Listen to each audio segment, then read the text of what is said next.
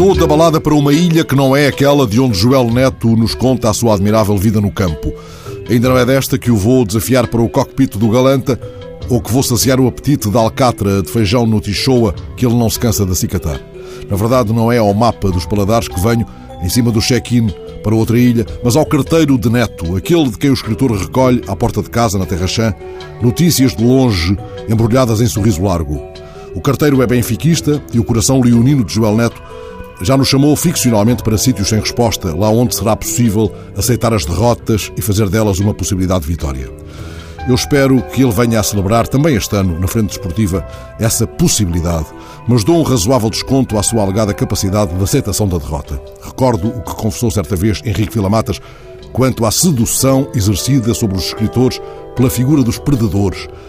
Essa sedução é grande, é fascinante escrever sobre os predadores, disse ele, mas acrescentou não gostamos de perder. Está, entretanto, como Joel nos contou este fim de semana no DN, o carteiro com um embrulho à porta da casa da Terrachã e o sportinguista Joel brinca com a derrota do Benfica por poucos perante o Bayern em Munique. Caramba, com os benfiquistas até as derrotas já soam a vitórias retumbantes. Escreve Joel Neto. Ele ergue os olhos do resto do correio que vai separando para os vizinhos. Hesita. Olhe, já dizia o Jorge Luís Borges, Há sempre na derrota algo de grandioso que não pertence à vitória. E remata o cronista: Eu podia estar a inventar, mas não estou. Sobretudo inquietou-me isto. Como podia eu nunca ter perguntado o nome a um homem que há três anos me bate à porta e me entrega ao correio e me sorri com o olhar de um homem capaz de citar Borges? Perguntei agora, chama-se Emanuel, e eu não me vou esquecer disso.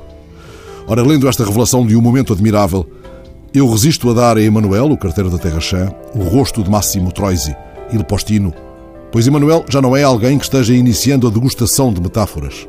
Quando, no domingo, fechei o jornal, fui procurar a passagem do livro Com Borges, de Alberto Manguel, editado há 10 anos pela Âmbar. Aquela passagem, logo numa das páginas iniciais do livro, em que Manguel recorda certa vez em casa de Borges. O carteiro apareceu com um grande pacote que continha uma edição de luxo da sua narrativa O Congresso, publicada em Itália por Franco Maria Ricci. Era um livro imenso, encadernado a seda negra, protegido por um estojo do mesmo material, com letras de ouro impressas num papel fabriano azul feito à mão, com cada uma das ilustrações artesanalmente trabalhada. O conto fora ilustrado com pinturas tântricas e com cada um dos exemplares numerado. Borges pediu-me que lhe descrevesse o objeto. Escutou com a máxima atenção e exclamou: mas isso não é um livro, é uma caixa de bombons. E ato contínuo ofereceu de presente ao tímido carteiro. Joel e Emanuel vejo-os mais fumando uma cigarrada, fitando o fio de asas, que era o que o Nemésio chamava a linha do horizonte.